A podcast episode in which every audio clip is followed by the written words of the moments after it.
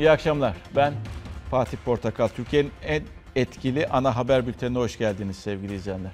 Tarih 30 Mart 2020 günlerden pazartesi ve yeni bir hafta başlıyor. Bir ayı bitiriyoruz Mart'ı ve bu Mart'ın 10'undan itibaren de koronalı günler başladı Türkiye için. Koronavirüslü günler başladı. Aradan 19 gün geçti. Bugünün 30'u, yarın 31'i Mart ayını tamamlıyoruz ve akıllardaki soru şu. Ne zaman normale döneceğiz? Gerek dünya, gerek dünyanın bir parçası olarak biz Türkiye. Ee, ne zaman bu koronavirüsü zirve yapacak? Ne zaman normal hayatımıza e, döneceğiz? Ama şu an için onun bir öngörüsünü yapabilen yok. Ne bilim kurulu yapabiliyor, tabii bilim kurulu yapamadığı için siyasetçiler de yapamıyor. Ee, şöyle e, profesörleri dinliyorsunuz, e, tıp adamlarını dinliyorsunuz, tıp insanlarını dinliyorsunuz. Onlar da yapamıyor. Ama herkesin söylediği bir süreç e, önemli diye bir e, cümle var. Süreç önemli.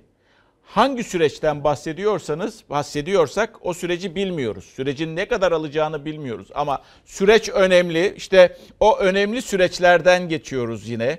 E, bu, bu akşamki tabelamızda süreç önemli dedik. Birazdan e, Cumhurbaşkanı'nın ulusa seslenmesi söz konusu. Çünkü Bakanlar Kurulu ile bir toplantı yapıyor. Diğer taraftan Bilim Kurulu toplandı. O da Sağlık Bakanı ile bir toplantı yapıyor. Ama büyük bir ihtimal Sağlık Bakanı Bilim Kurulu'nun içerisinde belki de Bakanlar Kurulu'na bağlanıyor. Ve belki e, Cumhurbaşkanı e, farklı cümleler koyacağız, duyacağız kendisinden. E, sokağa çıkma yasağı olacak mı olmayacak mı? Çünkü şöyle sizlerden bir şey rica ediyorum. Bugün çevrenize baktınız. Hafta sonunu yaşadınız ve bugün çevrenize baktınız. Büyük şehirlerde özellikle nasıldı ortam?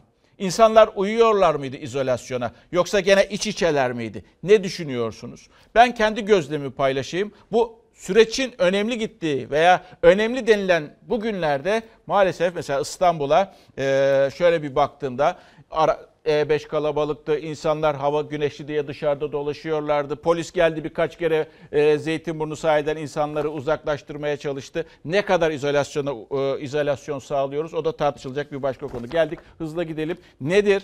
Artık e, ilk başta sayıları veriyoruz ama kusura bakmayınız ya bu sayıları paylaşmak zorundayız sizlerle. Çünkü bir şeyleri sayılarla ifade etmek zorundayız. Türkiye'de 9217 vaka var. 131 ölüm olayı, vefat gerçekleşti sevgili izleyenler. Sadece bu değil. Açıklama yapıldı Tabip Odası tarafından. Tabip Odası 18 sağlıkçı koronavirüslü olduğunu e, tespit ettiklerini söylediler.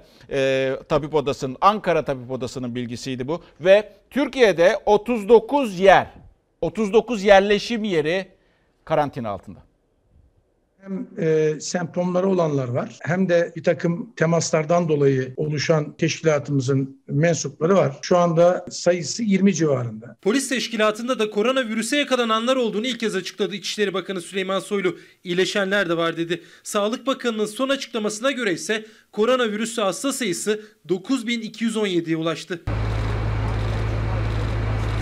Salgının 18. gününde rekor sayıda test yapıldı. 9982 kişi koronavirüs testinden geçirildi. 1815 kişi de hastalık tespit edildi. Hasta sayısı 9000'in üzerine çıktı. 24 saatte hayatını kaybedenlerin sayısı 23. Toplam vefat sayısı ise 131 olarak açıklandı. 568 hasta yoğun bakımda. 394'ü solunum desteği alıyor. İyileşen hasta sayısı da arttı, 105'e ulaştı. Çok riskli olan hekimlerimizin ve personelimizin COVID-19 tanısı aldığı sayılarının da şu an söylememin doğru olmadığını ifade etmek istiyorum. Sağlık Bakanı Fahrettin Koca koronavirüse yakalanan sağlık çalışanı sayısını açıklamamıştı ancak Ankara Tabip Odası sadece Ankara'da 18 sağlık çalışanının Covid-19 testlerinin pozitif çıktığını duyurdu. Ankara'da PCR testi pozitif 17 ve biri hızlı testi pozitif olmak üzere toplam 18 Covid-19 tanısı alan sağlık emekçisi vardır. Biz bütün illerde ne kadar vaka olduğunu biliyoruz. Özellikle bazı illerimizde bu vaka sayılarının fazla olduğunu biliyoruz. Sağlık Bakanı Fahrettin Koca hastaların illere dağılımına ilişkin bir detay vermiyor. Ancak İstanbul'da koronavirüs nedeniyle hayatını kaybedenlerin sayısına ilişkin E-Devlet üzerinden alınmış belgenin sosyal medyada paylaşılmasına karşı açıklama yaptı. CHP'li Veli Ağbaba'nın da paylaştığı belgelerde hayatını kaybedenlerin sayısı bakanlığın açıkladığı rakamdan fazla görünüyor. Sosyal medyada yer alan açıkladığımız verilerde tutarsızlık olduğu yönündeki iddialar tamamen asılsızdır. Açıklanan sayısal veriler kanıta dayalıdır. doğrudan COVID-19 tanısını esas almıştır. Veriler anlık gerçek verilerdir. Gerçekleri çarpıtmanın kimseye faydası yoktur. Mecliste de koronavirüs alarmı verildi. Meclis hastanesinde görevli bir doktorda semptomlar görülmesi üzerine test yapıldı. Sonuç negatif ama doktorun son iki haftada muayene ettiği milletvekili, danışman ya da yakınları telefonla aranarak kendilerini izole etmeleri istendi. 40 yaşının altında kimse yok. Herkes tansiyon ilacı kullanıyor. İçişleri Bakanlığı da Türkiye genelinde 18 ilde 39 yerleşim yerinde koronavirüs karantinası uygulandığını söyledi. Ankara'ya gidiyorum çünkü bir sıcak gelişme var. Son sayıları açıklandı. Engin nedir onlar? Alabilir miyiz? Ee, hemen rakamları vereyim Fatih Portakal. Bugünkü tablo korona, koronavirüs tablosu. Ee, bugün 11.535 kişiye test uygulanmış. Dün rekor demiştik bugün yeni rekor. Dün 9000 küsürdü 11.535. Ee, bugünkü vaka sayısı 1610. 1610 kişiye Covid-19 teşhisi kondu yeni kişiye ve maalesef vefat sayısı da e, bir günde en fazla sayıya ulaştı 37. Evet. E, toplam rakamı vermekte fayda var. Toplam vaka sayısı 10.827'ye ulaştı. 10.000'i geçtik. Dün 9.217 idi. Bugün Psikolojik sınır diyorlardı Engin 10.827 ona. vaka sayısı. Tam duyamadım. Psikolojik sınır diyorlardı. 10 bini aşmaya psikolojik sınır diyorlardı uzmanlar. Evet bilim kurulu üyeleri de binlerde tutarsak iyi diyordu ama 10 bin sınırını maalesef geçtik. Toplam vefat sayısı da 168'e ulaştı. Peki. Ee, Fatih 131'di dünkü rakam 37 maalesef yeni vefat eklendi. Ee, yoğun bakımda olan hasta sayısında arttığını görüyoruz. 725 kişi şu anda e, koronavirüs nedeniyle yoğun bak- bakımda tedavi görüyor. Entübe yani solunum cihazından destek alan hasta sayısı 523 ve tabii iyileşenlerde de artış var. 162. Onların da sayısı 162. 76.981'e ulaştı şu ana kadar yapılan test sayısı 11 Peki. Mart'ta ilk vaka tespit edilmişti. Peki. Bugüne kadar yapılan test sayısı 76.981 yani 77.000 sınırında 10.827 yaklaşık 11.000 kişide vaka Peki. tespiti var ve maalesef 168 kişi de şu ana Hayatını kadar kaybetti. yaşamını yitirdi. Sağlık Bakanlığı e, yaptığı son açıklama bu Peki. ama bu açıklama bilim kurulu toplantısı Evet. devam ederken yapıldı Evet. onun altını çizelim. Engin birazdan tekrar sana geleceğiz. Çünkü başka bilgiler de alacağız senden ama bu son dakikayı az önce Sağlık Bakanlığı paylaştı sevgili izleyenler. Biz hazırladık mı arkaya? Arkaya bir kez daha hatırlatalım. Bugün itibariyle bunlar son açıklanan istatistikler. Ee, bugün en fazla Engin'in de dediği gibi test yapıldı. 11.535 bir günde yapılan test sayısı. Toplam test sayımız 77 bin civarında. Ee, 77 bine geldi. Ee, ve vaka sayısı, toplam vaka sayısı 10.827. Ee, bilim insanları 10.000 sınırının psikolojik bir sınır olduğunu söylüyorlardı ve o sınırı biz e, dün itibariyle aslında yaklaşmıştı. Bugün de 10.827'ye geldi. 10.000 sınırını psikolojik sınırı aşmış oldu. Hayatını kaybeden, vefat edenler 168 yurttaş, 725 toplam yoğun bakımda olan hasta sayımız, 523 solunum cihazına bağlı hasta sayımız, 162 vatandaşımız da kurtarıldı sevgili izleyenler. Bunlar son gelen Heh, bir dakika. Bugün test yapılanların arkadaşlarım hesap etmişler. Bugünkü test sayısı 11.535'ti. Yaklaşık olarak %14'ü pozitif yani 1610 oranladığımızda %14'ü pozitif e, çıktı. Ya 1610 vaka sayısı bir günde artış olarak gösterdi. Po- po- pozitif vaka sayısı bu güzel bir şey belki. Değil mi? Evet, pozitif vaka sayısı ise pozitif test sayısı yükselmesine rağmen pozitif vaka sayısı e, düşüyor. Bu belki bir e, anlamlı istatistik, olumlu yönde anlamlı bir istatistik olabilir. Tabii ki bu sorunun cevabını yetkililer verecek. Dünyaya bakacağız çünkü dünya da koronayla mücadele etmeye çalışıyor. Koronavirüsüyle 35 bin kayıp verildi şimdiye kadar. Dünya genelinden e, bahsediyorum, yer küreden bahsediyorum ve Amerika Birleşik Devletleri aslında zor günler geçiriyor. Trump yönetimi de zor günler geçiriyor. Bakın bu cümleyi e, ABD Başkanı kurdu. 200 bin ölümle çıkarsak bu olayın sonrasında iyi iş çıkardık demektir.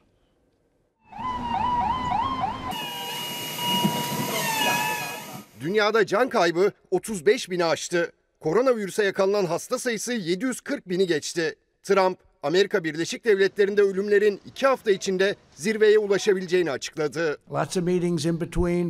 Biz hiçbir şey yapmasaydık 2 milyon 200 bin insanın ölmesi bekleniyordu. Bunun çok altında olan 100 bin ila 200 bin ölümle bu süreçten çıkarsak iyi bir iş çıkardık demektir. Yeni tip koronavirüs COVID-19 ne Avrupa'da ne de Amerika Birleşik Devletleri'nde hız kesti. İtalya'da son 24 saatte 756 kişi hayatını kaybetti. Can kaybı 10.779 oldu. İspanya'da 812 kişi daha yaşamını yitirdi. 47 milyon nüfuslu ülkede virüse yakalanan kişi sayısı bir önceki güne göre %8 artış gösterdi. İspanya vaka sayısında Çin'i geçti. Dünyada en fazla hasta sayısına sahip 3. ülke konumuna geldi. Yoğun bakım üniteleri doldu. Almanya'da da salgın hız kazandı. Son 24 saatte 5'i Türk vatandaşı 50 kişi daha öldü. Can kaybı 541'e yükseldi. Fransa'da 292 kişinin hayatını kaybetmesiyle can kaybı 2600'ü aştı. Çin'den alınan aralarında 1 milyar maskenin de bulunduğu tıbbi malzemeler Paris'e ulaştı. Amerika Birleşik Devletleri'nde can kaybı 322 artarak 2513'e yükseldi. Vaka sayısı ise 150 bine ulaştı. Salgın giderek yayılınca 12 Nisan olarak belirlenen işe dönüş tarihi değiştirildi. Bu salgının yayılmasını engellemek için tedbirleri 30 Nisan'a kadar uzatıyoruz. Yağma korkusuna karşı birçok mağaza vitrinlerini tahta plaka ve kalaslarla kapadı. Ülkede en çok can kaybının yaşandığı New York'ta binden fazla kişi hayatını kaybetti. Central Park'a 63 yataklı Sahra Hastanesi kuruldu. Hastanenin önüne de seyyar morg getirildi. Trump'ın koronavirüsün gidişatı ile ilgili açıklaması korkuttu. Ölüm oranının 2 hafta içinde zirve yapacağını öngörüyoruz. Tekrarlıyorum. Ölüm oranı en yüksek seviyeye ulaşacak. Rusya sadece 9 can kaybına rağmen salgına karşı önlemlerini artırdı. 12 milyon nüfuslu başkent Moskova'da karantina başladı. İngiltere'de ise koronavirüs testi pozitif çıkan Prens Charles 7 günlük karantinadan çıktı. Salgın nedeniyle iptal edilen Tokyo yaz olimpiyatlarının yeni tarihi ise 23 Temmuz 2021 oldu. Belki dünle bugünü daha rahat karşılaştıralım, daha rahat görelim diye iki ekranı da e, iki e, istatistiği de ekrana getirdik. 29 Mart ve 30 Mart e, test sayısı 65 binden 76 bine yükseldi 10 Mart'tan itibaren. Bugünkü 29'unda 9982 test yapılıyordu. 11535 teste yükseldi. Vaka sayısı toplam vaka sayısı 9217 idi dün itibariyle.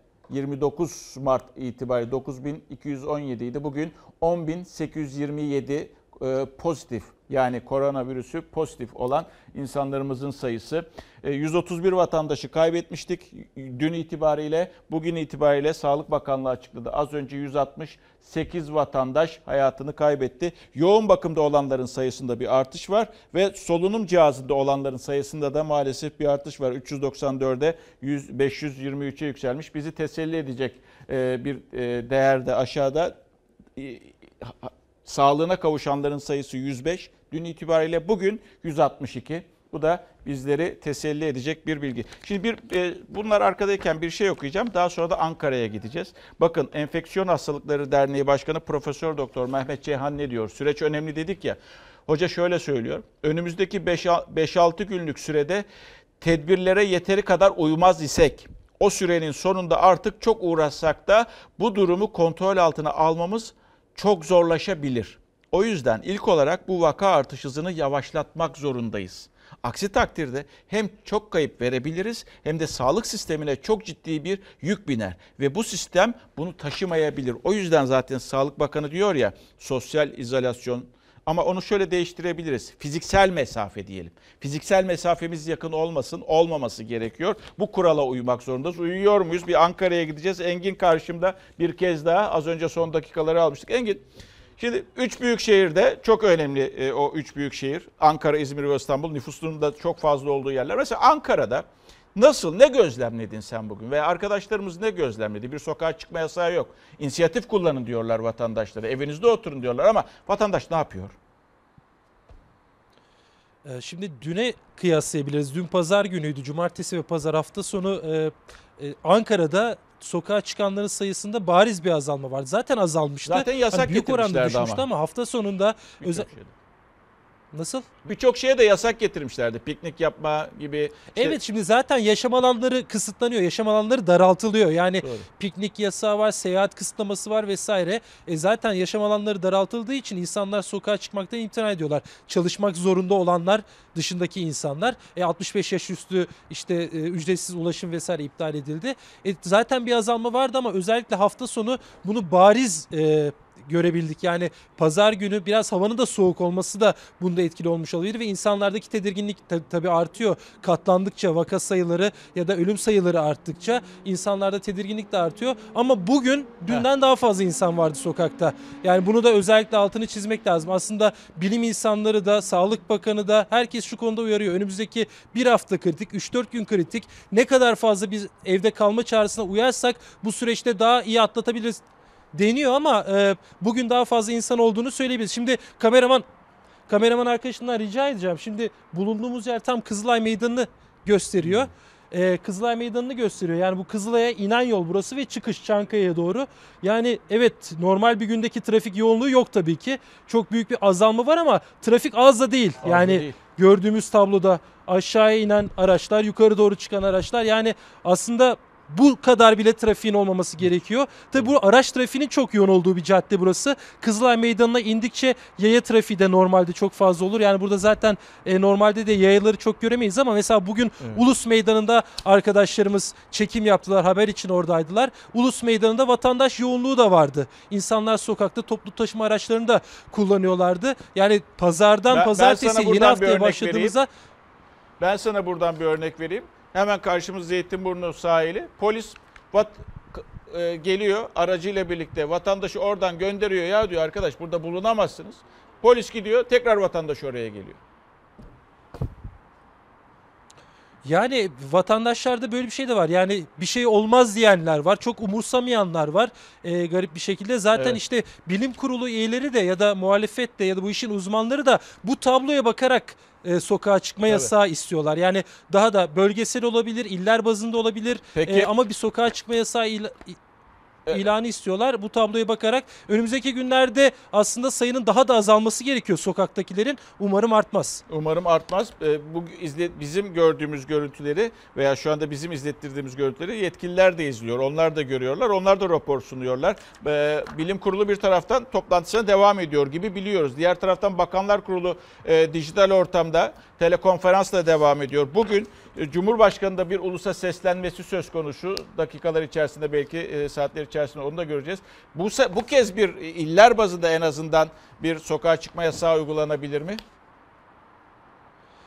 Şimdi İçişleri Bakanı Süleyman Soylu'nun çok önemli bir cümlesi var. Dün katıldığı yayında e, programda şöyle dedi. E, sokağa çıkma yasağı koyabiliriz. Koyacağız koyabiliriz ama dedi hafta sonu iyiydi. Sokağa çıkmayan insanların oranı bayağı artmıştı. %90-95 seviyesindeydi.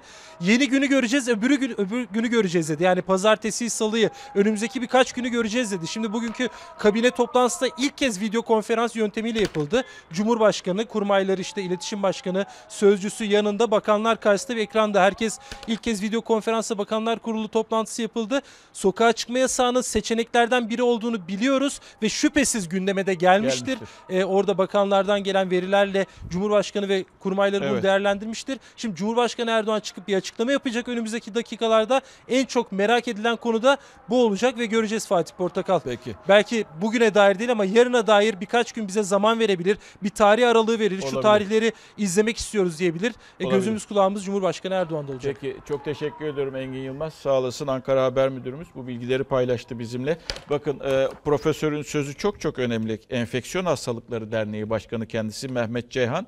Önümüzdeki 5-6 günlük sürede tedbirlere yeteri kadar uymaz isek o sürenin sonunda artık çok uğraşsak da bu durumu kontrol altına almamız çok zorlaşabilir. Bakın yetkililer böyle bir rahat alan yarattılar veya esnek da- davranıyorlar. İnisiyatifi vatandaşa veriyorlar. Vatandaşın da buna uyması gerekiyor. Uyması gerekmez mi diye sorayım. Aslında gerekir. He mesela İstanbul'a bugün geldiğinizde evet E5 kalabalıktı. E, gidin sahil tarafına insanlar orada yürüyordu, ediyordu. Tam çoğunluğu belki uyuyor ama ama tam bir izolasyondan veya fiziksel mesafeden bahsediyoruz. Şimdi Tabii bir taraftan da biliyorsunuz Umre'ye gidip gelenler var. Ama onlar e, karantina altındalardı. Ankara'da ve Konya'da karantina altındalardı. Yeniden karantina altına alındılar. Babamla annem Umre'den döndüler. 14 gün oldu karantina süreleri doldu.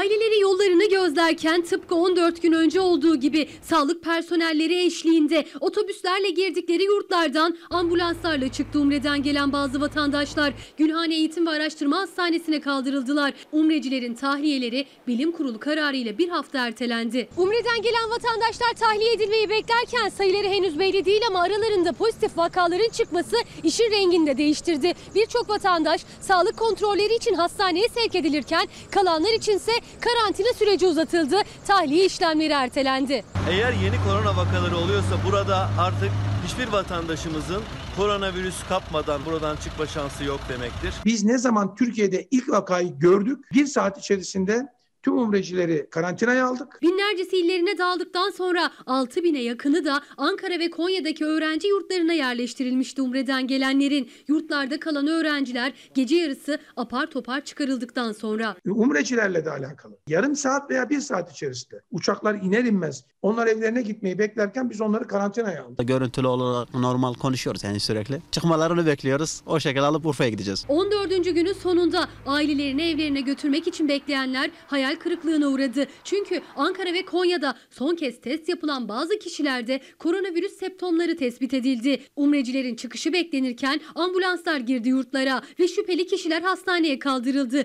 Karantina süresi de bir hafta uzatıldı. CHP Ankara Milletvekili Murat Emir hem Sağlık Bakanı'na hem de Diyanet İşleri Başkanı'na seslendi. Bir an evvel burada doğru dürüst karantina şartlarının oluşturulması lazım. Diyanet İşleri Başkanı sarayda namaz kıldıracağına gelsin o sorumsuzca gönderdiği bu vatandaşlarımızın derdini dinlemeye kulak versin. Bakanlığın da burada neler olup bittiğine dair doyurucu açıklamalar yapmasıdır. Karantinada olmak zordu ama ortamlar falan güzeldi.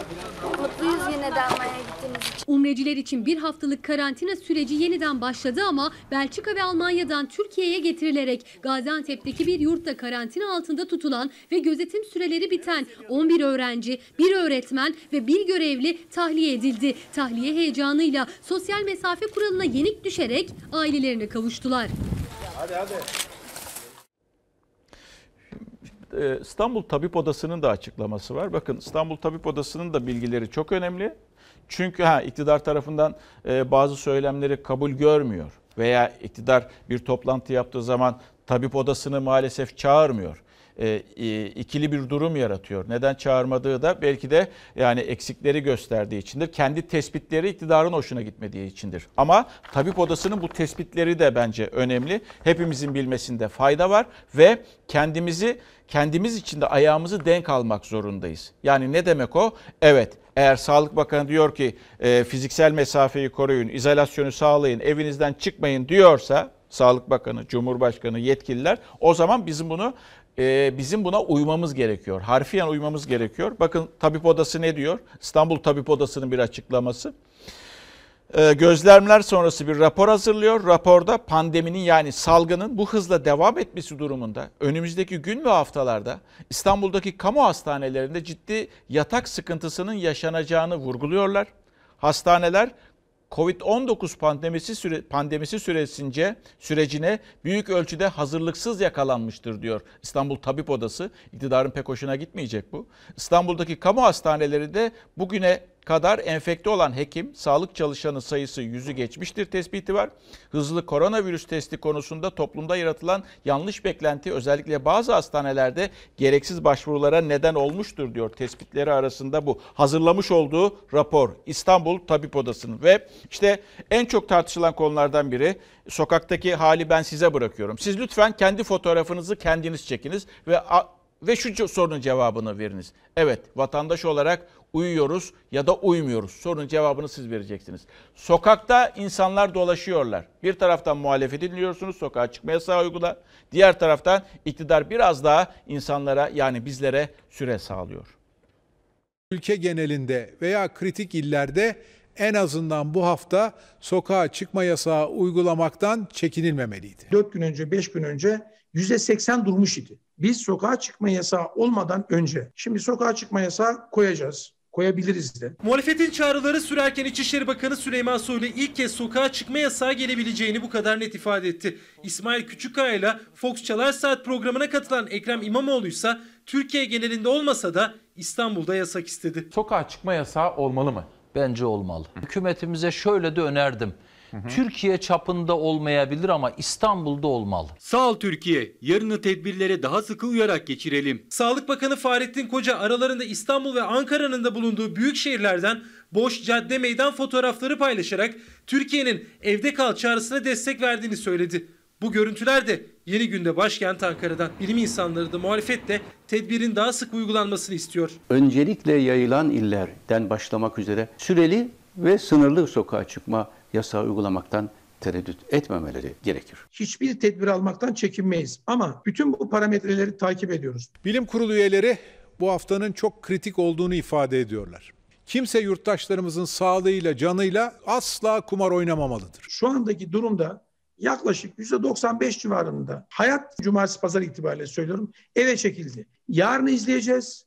Öbür gün izleyeceğiz. İçişleri Bakanı Süleyman Soylu gazeteci Cüneyt Özdemir'e konuştu. Vatandaşların evde kal çağrısına uyduğunu söyledi. Ama sokağa çıkma yasağının da seçeneklerden biri olduğunun altını çizdi. Şimdi sokağa çıkma yasağı koyacağız. Koyabiliriz de. Güvenliğe sokağa çıkma yasağı koyacak mıyız? Sağlığa sokağa çıkma yasağı koyacak mıyız? Gıda tedariki yapana sokağa çıkma yasağı koyacak mıyız? Elbette ki hayır. Bugün ertelediğimiz her tedbirin yarın çok daha ağır tedbirlerle telafi edilmek zorunda kalınacağı unutulmamalıdır. Moskova'da hasta tespit sayısı 1040 ve sokağa çıkma yasağı koydu Moskova. Singapur virüsün ülkeye yayılmasını sokağa çıkma yasağı ilan ederek engelledi. Çin salgın hızlanmasıyla sokağa çıkma yasağı ilan etti. Salgına karşı ciddi önlemler almamakla eleştirilen İtalya, Fransa ve İspanya gibi Avrupa ülkeleri yasağı geç ilan etti, salgının önüne geçemedi. Türkiye çapında karantina şart. Aksi halde sağlık sistemi çöker. Herkes de bunun altında kalır. Sağlık sistemimizi ayakta tutacağız. Tedarik, gıda, hijyen, temizlik sistemimizi ayakta tutacağız. Kamu düzenini ayakta tutacağız ve sosyal mesafeyi sağlayacağız. Oluşturduk, Peki. oluşturduk. Oluşturamadık, alabileceğimiz tüm tedbirleri alırız. İçişleri Bakanı sokağa çıkma yasağı ilan edebiliriz dedi ama zaman vermedi. Şimdi e, Aytun Çıray İyi Partili yetkili salgında ok yaydan çıkmış durumda Türkiye çapında karantina şart diyor. Günlerdir de bunun açıklamasını e, kendisi de yapıyor onu da söyleyeyim e, uyarılarını yapıyor. Arkamda görmüş olduğunuz tablo şunu ifade ediyor. 11 Mart günü e, başlayan e, Türkiye'deki olay bir vaka görülmüştü. 11 Mart yani bundan 19 gün önce. Bugün 30 Mart'tayız. 19 gün önce bir vaka görülmüştü. Ve Fahrettin Koca maalesef ilk vakamız görüldü demişti. Bugün geldiğimiz noktada 30 Mart. 30 Mart'tan yukarı doğru çıkıyorsunuz. Vaka sayımız 10.827 ve hayatını kaybeden insanlarımızın sayısı 168. Bakın Mehmet Hoca diyor ki önümüzdeki 5-6 günlük süre çok çok önemli. Tedbir almak zorundayız. İstanbul Tabip Odası diyor ki yine oradan bir cümle bu hızla devam etmesi durumunda. En azından şu bir hafta demek ki bizim için çok çok önemli. Türkiye için çok çok önemli. Bu bir haftayı e, evde oturmak zorundayız. Ha, zorunda değilsek zorunlu hale getiriniz. Çünkü bilim kurulunun da büyük bir ihtimalle bu yönde telkini var. Bilim kurulundaki insanlar da bu şekilde konuşuyorlar. En azından şu haftayı zorunlu olarak evlerde geçirecek olursak e, bunu daha rahat e, geçirebiliriz. Daha zamana yayabiliriz. Çan eğrisini gerçekleştirip hastanelerimizi belki de rahatlatabiliriz. E, yoğun bakım ünitelerinde, yoğun bakım ünitesinde olanların sayısı da dikkat çekici. Onu da sizlerle paylaşayım. Bugün itibariyle bu veriler yarım saat aşağı yukarı 28 dakika önce açıklandı. 725 yoğun bakım hastası var. Yoğun bakımda şu anda 725 hasta var. 523 hasta da solunum cihazına bağlı. Son gelen bilgilerde televizyonlarını yeni açanlar varsa 10.827 vaka sayısı 168 e, vatandaş hayatını kaybetti ama 162 vatandaş da iyileşti. Onu da söyleyeyim. Tabii bu insanların tedavisinde, bakımında, iyileşmesinde e, hep faktörü olanlar sağlıkçılar. Şimdi o sağlıkçılardan farklı gruplara bakacağız. Mesela hemşirelere bakacağız. Hemşireler ne diyor? Mesela paramediklere bakacağız. Onlar da atanmak istiyorlar. İşte bir tarafta atananlar, diğer tarafta atanamayıp atama isteyenler, hastalara bakmaya hazırız diyenler. Yani hemşireler de var, işin içerisinde paramedikler de var.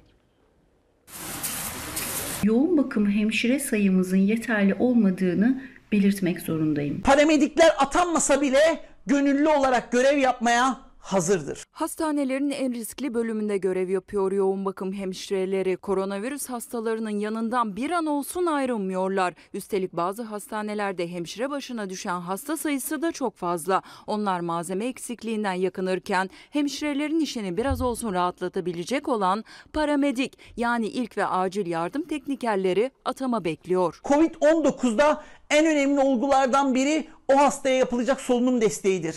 Paramedikler transport ventilatörlerini, hastaların uyutulmasını ve solunumlarının bir makine yardımı ile solutulmasını sağlarken hekim dışı sağlık personeli grubu arasında ilaç uygulama yetkisine sahip tek meslek mensubudur paramedikler. İşte onlar için tam da görev zamanı ama 80 bin diplomalı paramedik evlerinde atanacakları günü bekliyor. Açılan kontenjansa 251 kişiyle sınırlı. Özellikle dünyanın şu pandemi mücadelesinde paramedikler çok üst seviyede bir rol üstlenmektedir.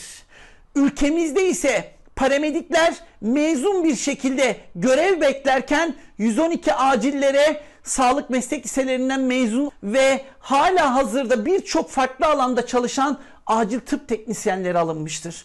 Bu acil tıp teknisyenlerinin ehliyetleri yoktur. Atananlar yani hali hazırda çalışanlarsa büyük yük altında. Hemşireler canlarını dişlerine takıp durdurak bilmeden hayat kurtarmaya çabalıyor. Malzeme eksikliklerinin yanı sıra 24 saat nöbet sistemi de onları çok zorluyor. Bilim kurulunda hızlıca bir hemşire temsilcisi yer almalıdır. Kişisel koruyucu ekipmanların hızlıca talepleri yapılmalı ve bu talepler yerine getirilmelidir. Yoğun bakımlarda 24 saat nöbetlere hızla son verilmelidir. Sağlık çalışanları her akşam alkışlanmaya devam ediyor. Ancak atanan da atanamayan da taleplerinin yerine getirilmesini bekliyor. İyi Parti ise yine sağlık çalışanları için kanun teklifi hazırladı. Koronavirüs nedeniyle hayatını yitiren sağlıkçıların şehit sayılmasını istedi. Sağlıklarını yok sayarak, kendi hayatlarını yok sayarak, evlerinde çocuklarını, ailelerini terk ederek 24 saat görev yapıyorlar. Şehitlik ünvan verilmesi için biz İyi Parti olarak Genel Başkanımızın talimatları üzerine bir kanun teklif verdik. Meclisten beklediğimiz bunu bir an önce yasalaşması. Ve yine çok konuşulan bir kesim aile hekimleri ama uygulama çok enteresan. Şimdi biz başımız ağrıdığında ilk nereye gidiyoruz? Yönlendiriyor biz Sağlık Bakanlığı aile hekimlerine. Ha, aile hekimi eğer koronavirüsü kaparsa, hastalanırsa maalesef karantinadayken yarım maaş alacak. Ve diyorsunuz bu böyle bir şey olabilir mi? Biz de soruyoruz zaten. Sormuyoruz. Böyle bir şey olmamalı diyoruz.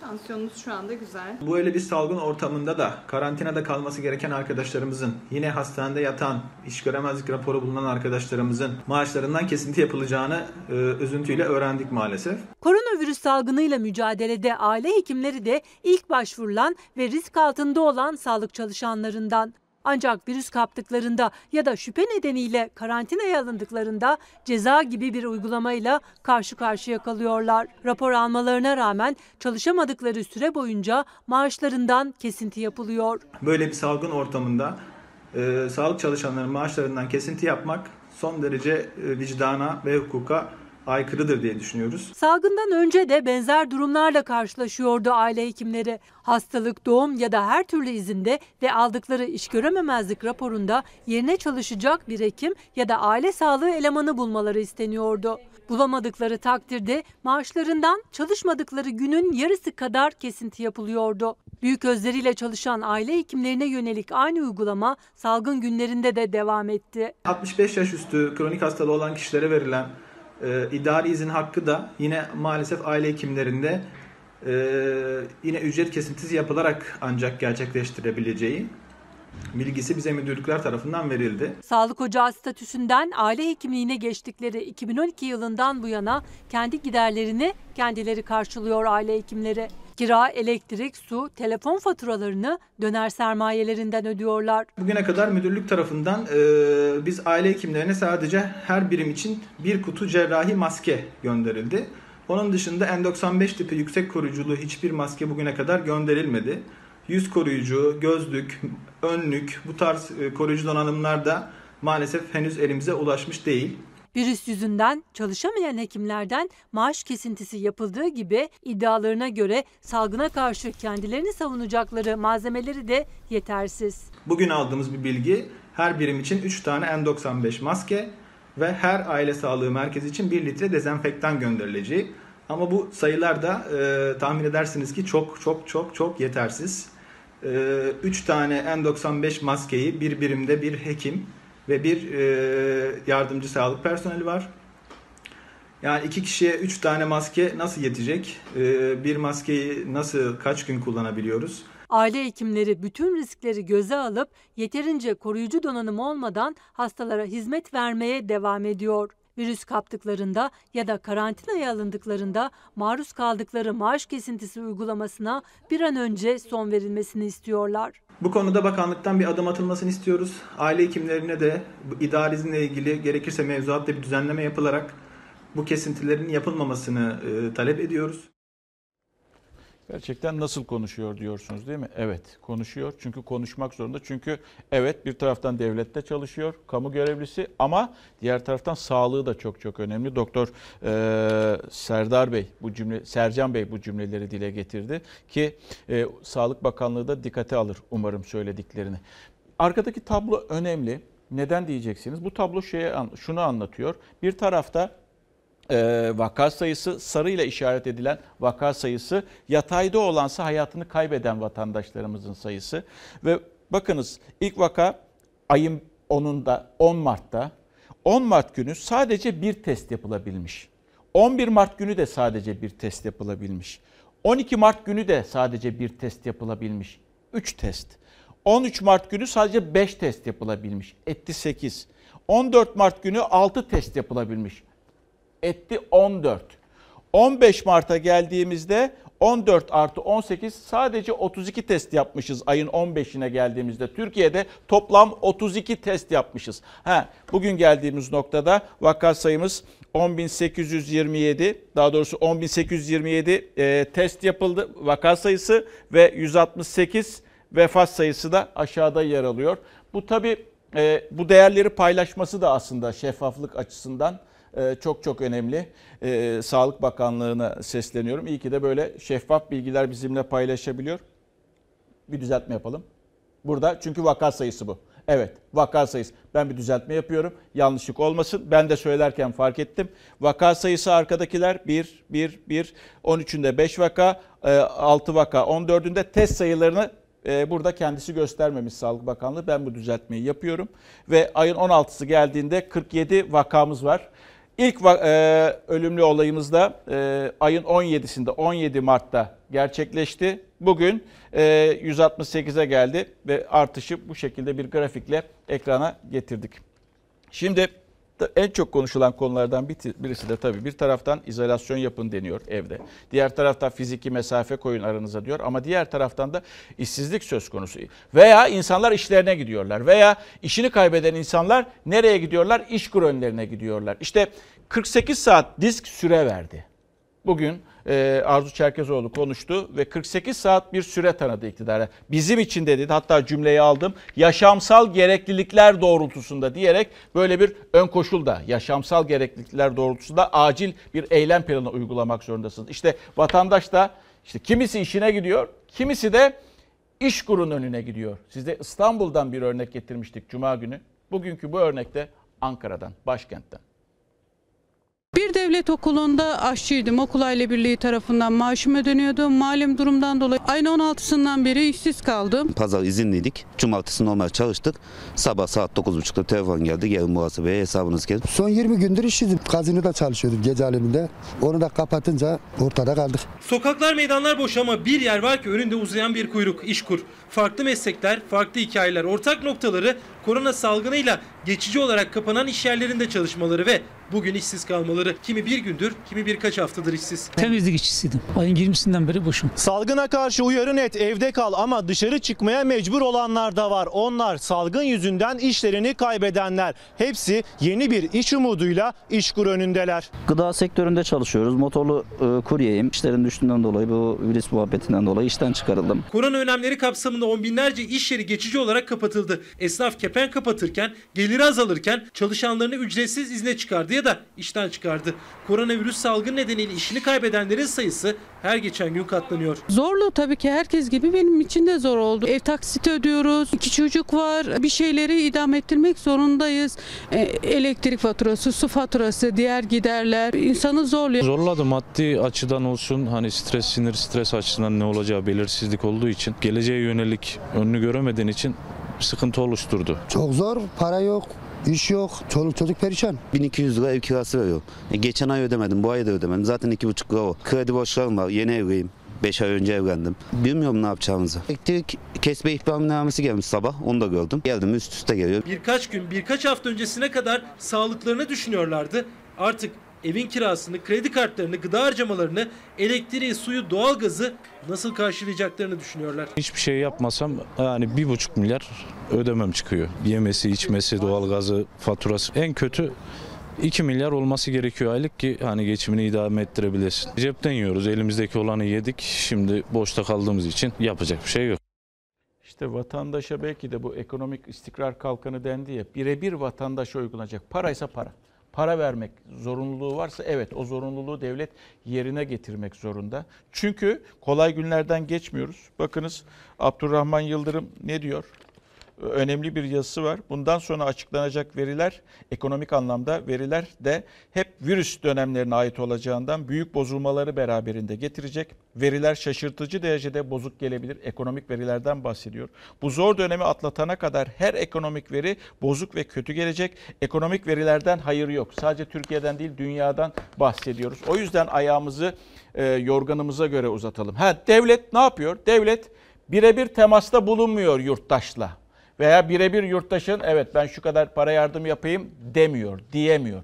Belki kasada para olmadığı için bilemiyorum. Ama yoksulu, dikkat ediniz lütfen buraya dikkat ediniz ve bu haberi dikkatlice dinleyiniz. Yoksulu bankalara borçlandırmaya devam ediyor çağrıda bulunmak isterim. Tüm işletmelerimiz buna başvursunlar. Daha önce 1080 günde 600 gün prim ödeme gün sayısını tamamlaması lazımdı. 450'ye düşürdü. Emekçiler açısından bu yaşamsal gereklilikler doğrultusunda hükümetin acilen adım atmasını ve bütün sektörlere göre düzenlemeleri yapmasını bekliyoruz. Bu düzenlemelerin 48 saat içerisinde hayata geçirilmesi mümkündür Dahası zorunluluktur. İktidar işsiz ordusuna yenilerinin eklenmesinin önüne geçmek için kısa çalışma ödeneğini devreye soktu. Şartlarını da esneterek 5 günde 19 bin firma 420 binin üzerinde çalışanı için başvurdu. Disk ise işten çıkarmayı yasaklayın derken hükümete acil adımlar için 48 saat süre verdi.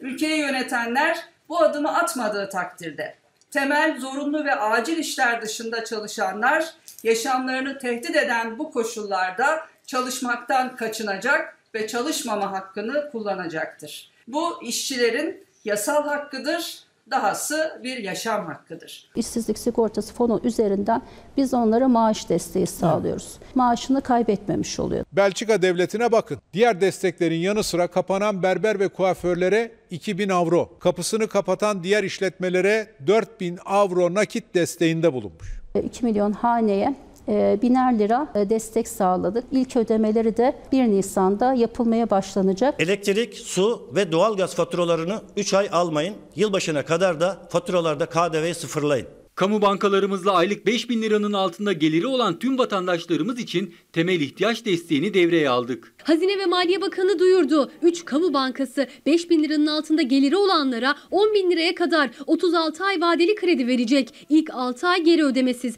Yani 10 bin lira kredi çeken bir kişi 6 ay sonra taksit ödemeye başlayacak. 36 ay boyunca ayda 376 lira ödeyecek. 36 ayın sonunda ödeyeceği faiz tutarı 3536 lira. 7500 lira kredi çekenin aylık taksit tutarı 282 lira olacak. 5000 lira kredi çekenin 188 lira.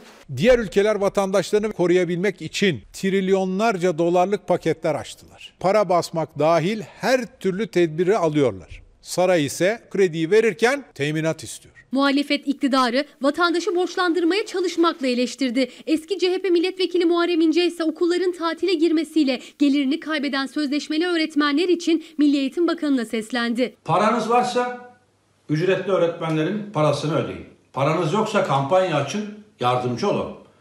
Bizim evde iki eski öğretmen var, eşim ve ben. Biz iki ücretli öğretmenin maaşını biz ödeyebiliriz. Herkes buraya katkı verecektir, bundan emin olabilirsiniz. Bakın ayağımızı yorganımıza göre uzatalım. Korona süresi bittikten sonra, bu süreç tamamlandıktan sonra ekonomiyi konuşmaya başlayacağız biz. O yüzden kimse kimsenin gözyaşına bakmaz. Devlet de gözümüzün yaşına bakmaz. Yani aman ben işte böyle imkan sağladı. 6 ay işte bunun e, ödemesi yokmuş. Şudur budur. 6 ay sonrasını hesap ederek borçlanacaksanız öyle borçlanın. Yani önünüzü göremiyorsanız borçlanmayın. Borçlanmayın. Borçlanırsanız çünkü bu sefer Allah korusun ödeyemez duruma düşecek olursanız bankalar bile gözünüzün yaşına bakmaz. Ee, Kızılay'dan bir açıklama var. Kerem Kınık bugün Esra Boğazlayan'a konuştu Habertürk'te. Sağlık sektöründe dışa bağımlıyız. Türkiye içindeki malzemeleri, Türkiye içindeki malzemeler, malzemelerimiz biterse sıkıntıya gireriz diyor. Reklama gideceğiz. Reklamdan sonra geleceğiz. Tekrar haberlere devam edeceğiz sevgili izleyenler. Reklam. Bir e, tekrar iyi akşamlar. Bir son dakikayla başlayalım. Zonguldak e, TTK Türkiye Taş Kömürü'nün yapmış olduğu bir açıklama var. Gece yarısından itibaren Türkiye Taş Kömürü Kurumu gece yarısından itibaren bu gece yarısına itibaren Zonguldak'taki 695 madenci üretimi durduruyor. Koronavirüsü tedbirleri kapsamında bu karar alındı TTK tarafından. Tabii e, bir başka not daha arkadaşlarım iletiyor. Bir, Evet. Ha, tamam. 1991 yılındaki o büyük madenci yürüyüşünden sonra ilk kez Zonguldak'ta madenler zorunlu olarak ve yapılması gereken de buydu zaten. Ee, gece yarısından itibaren 695 madenci madenlere inmeyecek ve e, madenlerde üretim ikinci bir duyuruya kadar durdurulacak. Tabii şimdi gözler Stoklar kullanılacak. Stoklar kullanılacak onu da söyleyelim. Tabii Zonguldak'ta bu karar alındı. Ee, Soma'da nasıl bir karar alınacak? Ee, orada da Türkiye kömür işletmeleri var. Ee, o nasıl bir karar alacak? Çünkü Soma'da da biliyorsunuz önemli maden yatakları var. Orada da önemli sayıda madenci çalışıyor. Ee, Soma'dan e, gelecek karar bekleniyor. Şimdi Zonguldak'ta bu karar alındı onu duyuralım. Az önce diskin haberini paylaştık ya disk üretimden gelen gücünü kullanmak istiyor aslında. Diyeceksiniz ki ya bugünlerde bu yapılabilir mi olabilir mi zor günler geçiriyoruz ama onlar da sendikada devrimci işçi sendikaları da en azından ekonomik tedbir politikanızda işçilere de dokunun, asgari ücretliye de dokunun, yoksula da dokunun diyor. Bankaya göndermeyin demek istiyor. Ve böyle bir uyarıda bulundu. Tabii disk böyle bir uyarı yaptı. Acilen 48 saat içerisinde bu kararı alabilirsiniz dedi. Sonrasına da o cümleleri kurdu diskin başkanı, genel başkanı ama Türk işe bakıyorsunuz ama hak işe bakıyorsunuz. Onlardan böyle bir açıklama göremiyorsunuz. En azından kendi bünyesindeki üyelerin arkasında durabilecek o dik duruşu sergileyemiyor diğer sendikalar. Yani nedir? İşte Türk iştir, nedir? Hak iştir. İşte bu yüzden de belki sevgili izleyenler disk böyle toplantılara çağrılmıyor. Yani hükümetin yaptığı toplantılara ne disk çağırıyor ne çağrılıyor ne de Türk Tabipler Birliği çağrılıyor. Bunu da aktarmış olalım. En bunun yakın örneği de e, koronavirüsündeki o ekonomik istikrar paketi açıklanmadan önce e, Türk Tabipler Birliği, muhalefetten kimse yoktu, Türk Tabipler Birliği yoktu, disk de çağrılmamıştı. Geldik Şimdi bakınız bu, bu da ilginç haberlerden biri. Bir vatandaş bugün çok konuşuldu bu vatandaş ve e, işte aslında izolasyon sağlamamız gerekiyor ve o izolasyonu yaparken de e, fiziksel mesafeyi de e, korumamız gerekiyor ama çok fazla da uyulmuyor. Çünkü bir ikilem içerisinde bırakılıyor insanlar. İsmi Malik e, Malik Baran Yılmaz. Şöyle diyordu sosyal medyada. Ha açlıktan ha virüsten ölmüşüz diyordu. Sonrasında ne mi oldu? Hakkında hakkında inceleme başlatıldı, soruşturma başlatıldı. Talimatla mı alındı? Sorusu akla geldi. Şimdi diyorsunuz ya evde kal Türkiye. Nasıl kalalım baba? Emekli değilim, memur değilim, zengin değilim. Az senin lafınla evde kalarak açlıktan ölmüşüm. Hadi virüsten ölmüşüm. Gariban olup olmadığına, arkasında bir niyeti olup olmadığına ben bakarım. Evde kal çağrısına neden uyamadığını hayatın maddi gerçekleriyle anlatmıştı tır şoförü Malik Baran Yılmaz. Bu videoyu sosyal medyada paylaştıktan sonra gözaltına alındı. İçişleri Bakanı Süleyman Soylu'nun tır şoförüyle ilgili sözlerine ise muhalefetten tepki yükseldi. İşçiyim ben, tır şoförüyüm. Çalışmasam ekmek yok.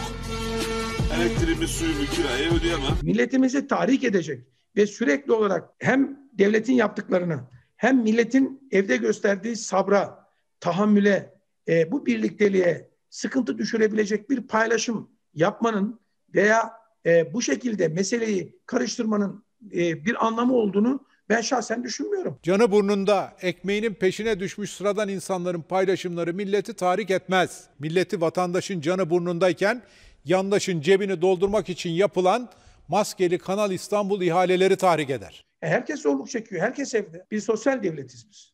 Kimseyi aç ve açıkta bırakmayız. Bugüne, bugüne kadar da bırakmadık. Millete cumayı kılma dedikten sonra saray camiinde saray elitleriyle VIP namaz kıldırmak tahrik eder. Emekçilerimizi bırakın, asıl bu odaklarla ilgilenin. Bizi bu duruma getirmeden önce bizim için bir önlem alın. Biz de kendi hayatımız için bir önlem alalım. Yani ha senin lafınla evde kalarak açlıktan ölmüşüm, ha da virüsten ölmüşüm. Ama beni bu virüs öldürmez. Beni senin bu düzenin öldürür. Bu böyle biline. Hataylı tır şoförü Malik Baran Yılmaz neden evde kalamadığını bu videoyla anlatmıştı. Paylaşımı hızla yayılınca gözaltı kararı verildi. İfadesi alındı. Adli kontrol şartıyla serbest kaldı. İlk açıklaması söylediklerimin arkasındayım oldu. Henüz evime gidip çocuklarımla görüşemedim. Arabada yatıyorum. Ben bir yurttaş olarak görevimi yaptığıma inanıyorum. Olmayan bir durumu söylemedim. Gariban olup olmadığına, arkasında bir niyeti olup olmadığına ben bakarım. Gözaltı sebebini böyle açıkladı İçişleri Bakanı Süleyman Soylu. CHP'nin yanı sıra Gelecek Partisi'nden de tepki geldi. Ahmet Davutoğlu uyarıda bulundu. Bir tır şoförü evde kal diyorsunuz ama eve götürecek ekmeğim yok dediği için gözaltına alındı. Bunun toplumsal kesimlerde uyandıracağı psikolojik etkiyi tahmin etmek zor değil. Sayın Bakan'la aynı düşüncede olmak zorundayız sevgili izleyenler. Aynı düşüncede olmadığımız zaman arkasında ben diyor bunun bir niyet ararım diyor. Sayın Bakan, insanların düşüncelerini ifade etmesi zaten anayasada güvence altına alınmıştır. Ve biz buna düşünce özgürlüğü ve ifade özgürlüğü diyoruz. Arkasında ha kısaca demokrasi diyoruz. Arkasında illa kötü bir niyet aramanıza gerek yok. İktidar eleştirildiği zaman ilk aklınıza gelen de arkasında acaba bir niyet mi var, kötü bir niyet mi var? Bu alışkanlığınızdan lütfen vazgeçiniz. Çünkü biz buna ifade ve düşünce özgürlüğü, kısaca demokrasi diyoruz aslına bakacak olursak. Hoşgörü, demokrasi hoşgörü yönetimidir ya veya hoşgörü ifadesidir veya hoşgörü tarzıdır. O hoşgörünün de sizde olmasını aslında istiyoruz. Şimdi bakınız ülkeler ne kadar yardım yapıyorlar? Herkes gücü ölçüsünde yardım yapıyor ülkesine veya milletine. İşte İngiltere euro bazında 374 milyar euroluk bir paket açıkladı İngiltere. 374 milyar euro. Fransa 300 milyar euroluk bir paket açıkladı. Gerek işte işletmeleri için gerek sokaktaki vatandaşı için. Almanya 614 milyar euro. 614 milyar euroluk bir paket açıkladı Almanya. İspanya 200 milyar euro. Türkiye açıkladığı oran 14,2 milyar euroluk bir paket açıkladı. Yani işte en düşüğü 200 milyar İspanya onun onda biri kadar bir paket açıklayabildik ki o paket yurttaşa maalesef çok fazla dokunamıyor. Geldik. Evet belediyeler de insanlara yardım ediyor. Başta büyük şehirler olmak üzere. İşte Ankara açıkladı. Ee, bu, propagandanın veya bu propaganda değil de kampanyanın ismi 6 milyon tek yürek. Çünkü uluslararası bir sorundan ulusal bir çözüme doğru gidiyoruz. Ve belediyeler de ellerinden geldiğince bir şeyler yapmaya çalışıyorlar. Diğer taraftan İstanbul Büyükşehir'de e, bir e, proje hazırladı. O projenin ismi de Birlikte Başaracağız. yaklaşık belki 250 bin 300 bini bulacak ailelerimize kolilerimizi paketlerimizi dağıtacağız. Ee, Hem de nakit yardımı konusunda destek olacağız. Gün bugündür. Gün dayanışma günüdür. Gıda ihtiyacı olanlara gıda, nakit ihtiyacı olanlara nakit ödemelerine başlanacaktır. İstanbul ve Ankara ile birlikte CHP'li 11 Büyükşehir Belediyesi biriz beraberiz sloganıyla harekete geçti. Koronavirüs sebebiyle ücretsiz izne çıkan, geliri azalan, işini kaybeden ihtiyaç sahiplerine gıda ve nakdi yardım için yardım kampanyaları başlattı. Berberden terziye, garsondan küçük esnafa, pazarcıya, taksiciye varıncaya kadar çok sayıda Ankaralı'nın ekonomik olarak da desteklenmesi gerekiyor. Belediyelerimizin yönettiği yerlerde hiçbir çocuk yatağa aç girmeyecektir. İstanbul Büyükşehir Belediye Başkanı İkram İmamoğlu, İsmail Küçükkaya ile Fox Çalar Saat'te duyurdu birlikte başaracağız kampanyasını. Varlıklı ailelerle e, şu anda sıkıntısı olan aileler arasında bir köprü olacağız.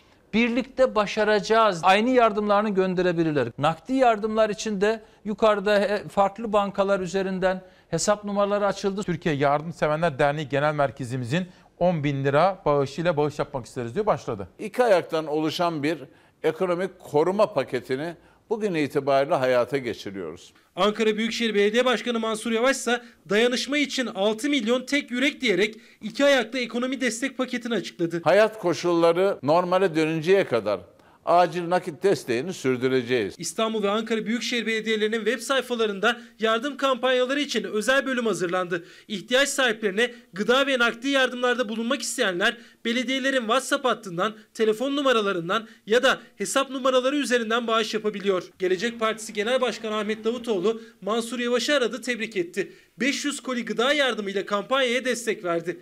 CHP'li diğer 9 Büyükşehir Belediye Başkanı da illerindeki ihtiyaç sahipleri için harekete geçti. İktidarın bu konuda evlerinde oturacak kişilere yeterli kaynak aktarmadığı düşüncesindeyiz. CHP iktidarı ihtiyaç sahiplerine dokunacak adım atmamakla eleştirirken AK Partili Konya Büyükşehir Belediyesi de işini gelirini kaybedenler için Konya için iyilik vakti kampanyası başlattı. İstanbul Valiliği de 65 yaş ve üstü 50 bin kişiye ulaştırmak için 300 bin gıda kolisi hazırladı.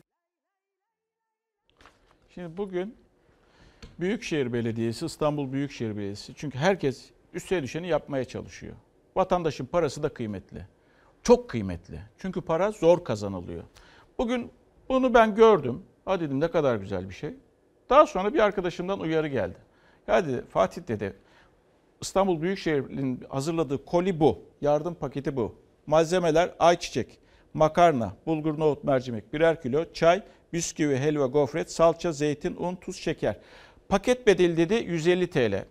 Ya dedim arkadaş para bu kadar kolay mı kazanılıyor? Baktım şöyle bir listeye. O da aynı fikirde. Bu dedim 150 TL etmez. Benim mahalledeki bakkala hemen telefon. Ondan sonra dedim arkadaş bunu bir hesap eder misin? Hesap etti. Dedi ki bana abi bende dedi helva pahalı. Helva yok içinde dedi. 98 lira tuttu. Ama dedi sen dedi 90'a verirsin dedi. 90'a dedi şey yaparım sana dedi. 90. 90 TL. Allah Allah. Bir taraftan 60 TL farklılık var. Geldim şirkete arkadaşlar işte eksik olmasın bir yerden sordurdu marketlere 120 lira tuttu. Bir yerden sordu 102 lira tuttu. Her şey içerisine dahil. Ve dedim bu para nedir? Çünkü belediye bunu büyük alacak yani tonajlı alacak. Daha da düşük fiyata alacak. Ve ister istemez e, bir tweet attım. Çünkü burada vatandaşın parası önemli. İnsanlar bağış yapıyorlar. E, tabii Büyükşehir'den de cevap geldi. E, bulmaya çalışayım cevabı. E, Büyükşehir e, şöyle diyor. e, Murat Ongun'dan cevap gelmiş. E, İBB'nin gıda kolisi üzerinden yapılan tartışmalar üzerine gıda paketinin yanında sabun ve kolonyadan oluşan ayrı bir hijyen paketi de mevcuttur. İsteyen vatandaş gıda kolisi isterseniz bunu alacaksınız. İster, isterseniz maddi destek alacaktır. İBB her daim halkına şeffaf ve kaliteli hizmet verir. Evet, önemli olan da bu. Yazdık, böyle bir cevap geldi. Bunun çünkü insanlar kolay para kazanmıyorlar. İnsanlar şeffaf bir şekilde o yardımların değerlendirilmesini istiyorlar. Ama bu bedel o listeye göre biraz fazla gibiydi. Burada sabun ve kolonya da eklenecekmiş. O zaman yazsaydınız altına. Geldik. Şimdi biz e, haberleri yaparken geçtiğimiz hafta taksicilere de değindik. Ya onlar da çünkü risk grubu içerisinde. E, üç büyük şehirde İstanbul, Ankara ve İzmir'de üç büyük şehirde artık plakanın son rakamı. Tek mi çift mi? Bugün çiftler trafik. Bugün tekler trafikteydi İstanbul'da. Yarın çiftler trafikte olacak. Bu listeyle e, tek plakalı araçlarımız girebiliyor durağa. Çift plakalı araçlarımız şu an istirahatte. Çok azalma var abi. Şoför yevmiyesini alamıyor yani 50 lira parayla geliyor. Hem taksicilerin hem de yolcuların riski azalsın diye trafikteki taksilerin sayısı yarıya düşürüldü. Gece yarısından itibaren İstanbul, Ankara ve İzmir'de tek çift plaka uygulamasına geçildi. Zaten günlerdir işleri azalan taksiciler aylık kazançlarının yarı yarıya düşmesiyle nasıl geçineceklerini düşünmeye başladı. Tek çift plaka sistemine geçildi. Bu daha da bence daha işleri ferah hale getirdi. Her ay için kontak kapatabiliriz. Normalinde 15-20 yolcu alıyorduk ama maalesef gece saat 10'dan beri bir tane yolcu almışım. Yani bu yolcu bir tane yolcudan ben ne yapacağım? Eve ekmek mi götüreceğim? Galeriye para mı vereceğim? Koronavirüsle mücadele kapsamında İçişleri Bakanlığı 3 büyük şehir için yayımladı yeni genelgeyi. Gece 00.01'de uygulama hayata geçti. Yeni genelgeyle taksilerin trafiğe çıkışı sınırlandırıldı. Sınırlama taksilerin plakasının son hanesine göre yapılacak. Bu taksinin plakasının son hanesi tek olduğu için bugün çalışırken hemen yanındaki bu taksinin plakasının son hanesi çift olduğu için durakta kalacak ve işe çıkamayacak. Taksiciler genel olarak bu uygulamayı yerinde bulsa da işin maddi boyutuna da dikkat çekiyorlar. Mal sahibi indirmiyor 9 lira. 50 lira, 60 lira, 70 lira para kazanıyoruz mazot içinde. 10 lirayla eve gidiyor. İşten çıkarmalar zaten herkes evde yatıyor şu anda boşta. Gündüz 250, gece 250 lira plaka sahibine vermek zorunda olan şoförler dertli. İşler azalırken ödedikleri paranın indirilmemesine tepkililer. Onlarca araca sahip olup kiraya verenlerin nasıl bir yol izleyeceği henüz belli değil. Ancak bazı plaka sahipleri işler kötüye gidince günlük toplanılan paraya razı oldu. Ne çıkarsa onu ver dedik. Mazotun al ne çıkarsa geri kalanını getir bize dedik. Denetimlerde gecikmedi. Tek çift plaka uygulamasını ihlal eden taksi şoförlerine 392 lira ceza kesildi. Komşumuz yani hastaneye Tek plaka, çift plaka uygulamasından bilginiz var değil mi? Dün akşam haberim oldu. Bu arada bugün çok mesaj attılar. Hasta bakım teknikerleri. Ee, onlar da e, kadrolarının daha fazla olmasını istiyorlar. 11 kadro verilmiş maalesef kendilerine. 11 kadronun arttırılmasını istiyorlar. Daha fazla kadronun verilmesini istiyorlar. Hasta bakım teknikerleri. Bir de burada bir de burada Adalet Bakanı'ndan bir söz açmak gerekiyor. Onun da bir e, cümlesi var. Covid-19 salgınına karşı cezaevlerinde alınan tedbirler kapsamında e, şöyle diyor e, Adalet Bakanı. Bugünden itibaren bugünden itibaren cezaevlerinde görev yapan personel belirlenen süre, süreler sonunda evlerine gönderilmeyecek izole edilen yerlerde kalacak. Cezaevi personelinden bahsediyoruz. Orada görev yapan personel belirlenen süreler sonunda evlerine gönderilmeyecek, izole edilen yerlerde kalacak dedi Adalet Bakanı. Ee, Bakanlar Kurulu toplantısı bitmedi diye mi soruyor? Bitmedi hala diye soranlar var. Evet hala daha bitmedi devam ediyor. Onun sonrasında Cumhurbaşkanı'nın e, ulusa bir seslenişi olacak. Orada söyleyecekleri de önemli. Ve geldik Ulaşıma bakacağız. Çünkü ulaşımda da bazı e, kısıtlamalar getiriliyor. Peyderpey uygulanıyor bunlar. Yani her gün hayatımıza böyle kısıtlamalar e, getiriliyor. Bunun toptan bir uygulaması yapılamıyor veya yapılmak istenmiyor bilemiyorum. Seyahat izin belgesini eğer seyahat edecekseniz bir şehirden bir şehire lütfen seyahat izin belgesini alınız. Alamazsanız gidemezsiniz. Yani ben hadi eyvallah arkadaş gidiyorum buradan Bursa'ya diyemiyorsunuz veya Bursa'dan buraya gelemiyorsunuz. Sadece bu değil İstanbul'da e, valilik de açık valilik açıkladı. Şehirler arası deniz ulaşımı, şehirler arası deniz ulaşımı durdu. Nereye gidiyorsunuz acaba? Bartın'a gidiyoruz. Otobüs olmadığı için arabayı mı tercih ediyorsunuz? Aynen öyle. Arabacığımıza gidiyoruz. Şehirler arası yolculuk denetimleri arttı. Otobüs ya da uçakla seyahat etmek isteyenlerin geçerli sebeplerini belirtip izin belgesi alması gerekiyor. O belgenin E-Devlet'ten de alınabileceği açıklandı ama otogarlarda hala yüzlerce metre izin belgesi kuyruğu var. Bir kısıtlamada İstanbul'da deniz ulaşımına geldi. Yolcu taşımacılığı yapılan deniz otobüsü ve feribot seferleri durduruldu.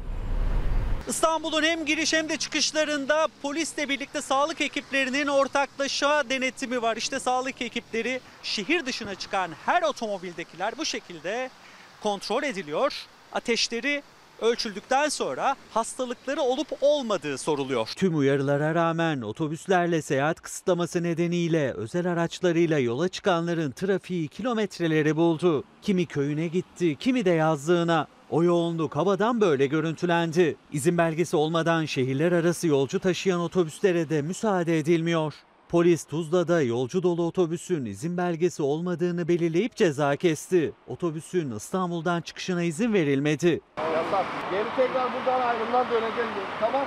Sosyal mesafeye biraz önem gösterelim. İkili mesafeler oturmamaya özen gösterelim. Bir diğer denetim de şehir içindeki toplu taşıma araçlarına yönelikti. Hem sosyal mesafeye dikkat çekildi hem de en fazla %50 doluluk oranı kuralına uyulmasına. Fazla yolcu eğer araçta varsa binmemeye dikkat ediyoruz. Aynı kural minibüsler için de geçerli. Araçtaki koltukların yarısını boş bırakmayan şoförlere 392 lira ceza kesildi. O minibüsün şoförlerinden biri cezaya tepki gösterdi. 25 milyar çekimiz var 2 ayda üst üste. O kim verecek? Zabıtanın da katıldığı sosyal mesafe denetiminde ilginç diyaloglar da yaşandı. Olmaz ya. Bir arkaya geçiyorsunuz. Aynı evde yaşıyorsunuz. Tamam. Aynı evde yaşamanız bir arada Evde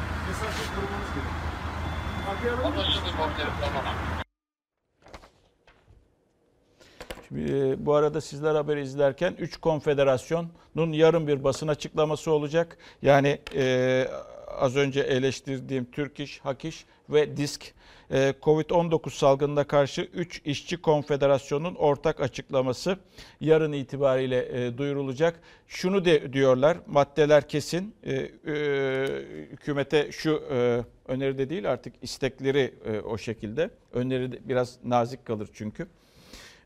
Diyorlar ki e, Covid-19 için 15 gün süreyle bütün zorunlu ve acil mal ve hizmet üretimi hariç olmak üzere en az 15 gün süreyle bütün işlerin durdurulması, işçilerin korunması ve salgının yayılma hızının önlenmesi için e, önem arz etmektedir. Bu bir, bir, bir madde. Diğer bir madde işverenin iş sözleşmesini fesih imkanı askıya alınmalıdır. Bu süreç içerisinde işverenin iş sözleşmesini fesih imkanı askıya alınmalıdır. Ee, sonrasında da işten çıkarılmaların ve işlerin durdurulmasının yol açacağı gelir kaybına karşı işsizlik sigortası fonu kaynakları hızla devreye sokulmalı. İşsizlik ödeneği ve kısa çalışma ödeneğinden yararlanmak için işçi açısından gerekli olan koşullar kaldırılmalıdır diyor. Bu da önemli. İşsizlik ödeneği ve kısa çalışma ödeneğinden yararlanmak için işçi açısından gerekli olan koşullar kaldırılmalıdır diyor. 3 konfederasyon yarın bunu duyuracak sevgili izleyenler. Geldik. Geldik. Ee, bakın yani bu nasıl yapılabilir diye düşünüyorsunuz. Yani artık bu siyaset de değil. Yani öyle bir militanlaşma var ki yani koronavirüs salgınında dahi militanlaşma var. Öyle bir karalama kampanyası var ki bugün bir foto bir görüntü sosyal medyada çok konuşuldu ve İstanbul Büyükşehir Belediyesi'ni kötülemek için yapılan bir videoydu. Videoyu izleyince diyorsunuz ki Allah bunlara akıl fikir versin.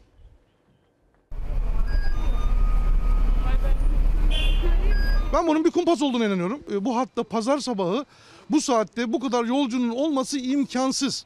Hangi şoför arkadaşımıza sorarsanız sorun. Böyle bir sirkülasyonun olması imkansız. Binmeyin arkadan Ee, başka boş araç geleceğini 3-5 dakikaya kadar söyledim. Saldırır vaziyette bindiler. Şoförün boş araç gelecek uyarılarına iddiaya göre tepki gösterdiler ve o otobüsü tıka basa dolduracak şekilde bindiler. Ardından da sosyal medyada otobüsteki kalabalığı eleştiren paylaşımlar yaptılar. O hatlarda çalışan şoförlerin bu yoğunluk normal değil ifadesi üzerine İstanbul Büyükşehir Belediyesi güvenlik kamerası kayıtlarını inceledi. Pazar sabahı daha hava aydınlanmadan aynı duraktan binen onlarca kişinin organize hareket ettiği şüphesi ortaya çıktı. Şoförlerin kumpas dediği bu görüntüler için Ekrem İmamoğlu savcılığa başvurduklarını açıkladı. Şahsın bir tanesi e, arabanın arkasına doğru yöneldi. İnsanlara işte niye susuyorsunuz, niye 153'ü aramıyorsunuz, niye bu kadar çok yolcu alıyor bu adam diye e, bu, bu şekilde bir e, şeyde izahatta bulundu. Sonradan da öğrendik arkadan birisi kamerayla e, çekim yapıyormuş. Kanım dondu ama mücadele edeceğiz. Peki. Sayın Valimizde karar birliğimiz var. Bu dönemin ruhuna aykırı olan kim varsa tüm hukuki haklarımızı koruyor. Savcılıkta bu suç duyurusunda bulunduk Sayın bu arada. Salgın nedeniyle İstanbul'da toplu ulaşım yoğunluğu %90 azaldı. Yine de yakın teması engellemek için İçişleri Bakanlığı otobüslerin kapasitelerinin yarısı kadar yolcu almasına izin veriyor. Ancak bu adımlara rağmen iki YTT hattında pazar sabahı aynı saatlerde normalin dışında bir yoğunluk yaşandı. Fotoğraflar sosyal medyaya yansıdı. Belediye otobüslerindeki o yoğunluk mercek altına alındı. Sabah namazına gidilmiyor çünkü cemaatle namaz kılmak yasaklandı. Ya başka bir şey de değil. E, iş güç de yok. Boğazköy hattında bir hafta önce bir kişi, bir hafta sonra 71 kişi. Kayıtlara geçen rakamlar karşılaştırıldıktan sonra şoförlerin de bilgisine başvuruldu. Yıllardır aynı hatlarda çalışan şoförler salgın olmadığı dönemde bile pazar sabahı böyle bir kalabalıkla karşılaşmadıklarını anlattı. Şu sıkıntılı dönemde o yolcunun olması mümkün değil. Ben 3 seneden beri e, aynı hatta çalışıyorum. Pazar günü e, mümkün değil. Art niyet aramamak mümkün değil. 3 gün öncesinde böyle bir sıkıntı yaşamadım hafta içi de. E, pazar günü niye? Belediye kasıtlı olarak otobüste yoğunluk yaratıldığını, halk sağlığının tehlikeye atıldığı iddiasıyla suç duyurusunda bulundu. Bunu yayan meclis üyesi var, ilçe başkanı var, o var, bu var. Yani şimdi ya Ben bakın utanç ismini- duyuyorum derler ya kanım dondu. Ya eğer siyaset buysa lanet olsun siyasete. Ve geldik hani az önce dedim ya sizlere hani ayağımızı yorgana göre uzatalım. Yani yoksulu borçlandırmaya çalışıyor hükümet işte 6 ayı bunun ücret ödemeyeceksin. Kredi alırsan ondan sonra ödemeye başlayacaksın. 5000 TL'nin altında para kazanıyorsan 3 kamu bankasından kredi alabilirsin diye. Bir vatandaş ne demiş? Dikkat edin o konuda da lütfen. Yani düşenin dostu olmuyor. Ee, yani bir düştünüz mü veya bir düştük mü kimse de kaldırmaz. Ayağımı hangi yorgana göre uzatacağım acaba diye soruyor vatandaş. Evde oturmak bile masraf. Yarın işsiz kalmayacağımın garantisi var mı demiş. Süreç önemli. Bir e, bilmiyoruz. Az önce işte size paylaştım, sizle paylaştım. Üç konfederasyon yarın ortak bir basın açıklaması yapacaklar. E, orada istekleri belli. Diyorlar ki 15 gün işler dursun, acil işler dışındakiler çalışmasın. Daha sonra işsizlik ödeneği acilen devreye girsin. Bundan faydalanın ve işverenin iş akdini fesin önüne geçiniz. Çünkü önünü görüyor. Yani nelerin yaşanabileceğini e, sendikalar, konfederasyonlar görüyorlar. Şimdiden görüyorlar. Tabii bu süreç içerisinde en çok da biz e, bağışıklık sistemimizi korumalıyız. Bağışıklık sistemimiz ne kadar güçlü olursa koronavirüsü denilen bu hastalığa karşı da bu virüse karşı da kendimizi e, bir nebze olsun garanti altına alırız. Ama bir de e, bağışıklık sistemi şu an için güçlü olmayanlar var. Kanser hastaları. İşte Profesör Doktor Sezer Sağlam çok merak ediliyordu bu konu. Kanser hastaları kendilerini nasıl koruyacaklar diye. Bu endişeleri gidermeye çalışıyor veya çalıştı açıklamalarıyla. Kemoterapi almayan grupta e, randevular daha ileri tarihlere ertelenebilir.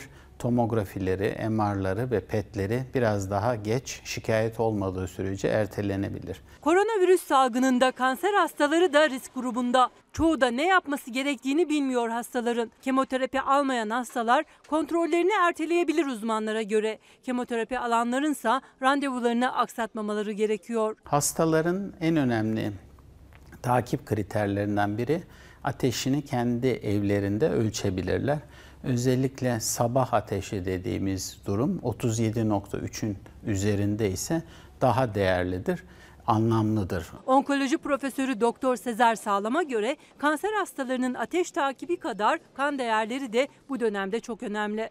Özellikle lenfositler. Çünkü bunlar vücudu hastalıklara karşı koruyup savunan maddeleri üretiyor. Profesör Sağlam kanser hastalarının lenfosit değerlerinin düştüğüne, koronavirüse karşı daha korunmasız kaldıklarına dikkat çekiyor. Peki bağışıklığı korumanın yolu ne? Özellikle AIDS'te, HIV'de yapılmış çok iyi çalışmalar var. Evde yapılabilen kas germe egzersizlerinin bu e, çok yararlı olduğunu, lenfosit sayısını, beyaz kürenin alt grubu olan lenfosit sayısını arttırdığı e, karşılaştırmalı çalışmalarda gösterilmiş. Lenfosit yani bağışıklığı güçlendiren kan hücreleri için iyi ve kaliteli bir uyku da çok gerekli. Uyku kalitemiz e, için lenfosit sayısı özellikle gece 12-3 arası oldukça yüksek e, oluyor kanda. Bu dönemde iyi uyuyabilirsek lenfosit sayımızı da beyaz kan hücresinin alt grubunda daha iyi koruyabiliyoruz. Bağışıklığı güçlendirmede 3. sıraya da beslenmeyi koyuyor Profesör Doktor Sezer Sağlam. Biyolojik ritmi korumak için 3 öğün düzenli yemek yemek gerekiyor. Çok yemek yemek anlamında değildir ama az olsun 3 öğünlü düzenli yemek aynı zamanda kendi ritmimizi korumak için çok değerlidir. Bağışıklığı korumanın, virüsten korunmanın bir yolu da su tüketimi. Hastaların yeterli miktarda su tüketmesi gerekiyor. Ee, erkeklerde kadınlara oranla %10 daha fazladır. Yutağımızın hep ıslak olması gerekiyor. Bu sıvı ihtiyacının çay ve kahveden karşılanmaması gerekiyor. Bültende her haber var. Şimdi bunlara da bir akıl fikir gerekiyor. Ve öyle bir ifade veriyor ki o mangalı yakmayacaktık dedi. O mangalı yakmayacaktınız.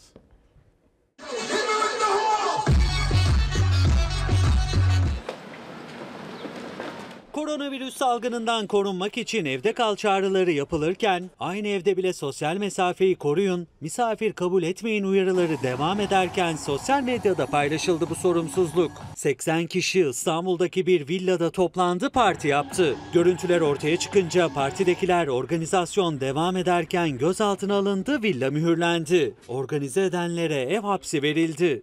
Kapatalım.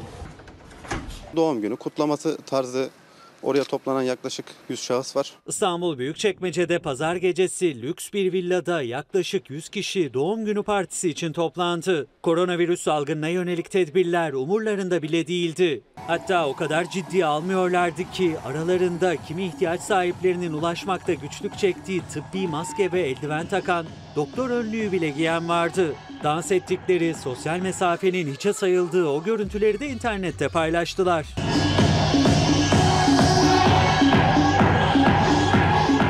Sosyal medyada büyük tepki toplayan o görüntüler üzerine polis daha parti devam ederken harekete geçti. Doğum günü partisine operasyon düzenledi. Bulaşıcı hastalıklara ilişkin tedbirlere aykırı davranma suçlamasıyla Umumi Hıfzı Sıha Kanunu uyarınca adli ve idari işlem yapıldı. Ortada bir kabahat söz konusudur. Ee, sosyal medyada iddia edildiği gibi bir suç söz konusu değildir. Aralarında partiyi organize eden 3 kişiyle villa sahibinin de olduğu 11 kişi gözaltına alındı. Organizatörlerden Mustafa S. her şeyin mangalla başladığını öne sürdü. Pişmanım dedi. Sohbet ederken mangal yapmaya karar verdik. Daha sonra da sırasıyla rehberde bulunan bazı kişilere mesaj attık. Koronavirüsün yoğun olduğu şu günlerde alkol etkisiyle yaptığım bu eğlence nedeniyle çok pişmanım. Suç olduğunu bilsem yapmazdım. Partide bulunan herkese işlem yapıldı. Günlük kiralandığı iddia edilen villa mühürlendi. Gözaltına alınan 11 kişiden 7'si ise ilk ifadelerinin ardından serbest kaldı. Villa sahibiyle partiyi organize eden 3 kişi de mahkemeye sevk edildi. Adli kontrol şartıyla serbest bırakıldı. Dördüne de 2 ay ev hapsi cezası verildi. Nihayet kapatıyoruz. Ee, bizden hemen sonra e, yasak elma var. izleyebilirsiniz. Tabii Cumhurbaşkanı Recep Tayyip Erdoğan'ın da açıklaması olacak. Ulusa sesleniş neler diyecek onu da hep birlikte duyacağız. Yarın daha mutlu, daha huzurlu, daha güvenli bir dünya ve tabii ki Türkiye'de buluşmak umuduyla. Hoşçakalın. Bir başka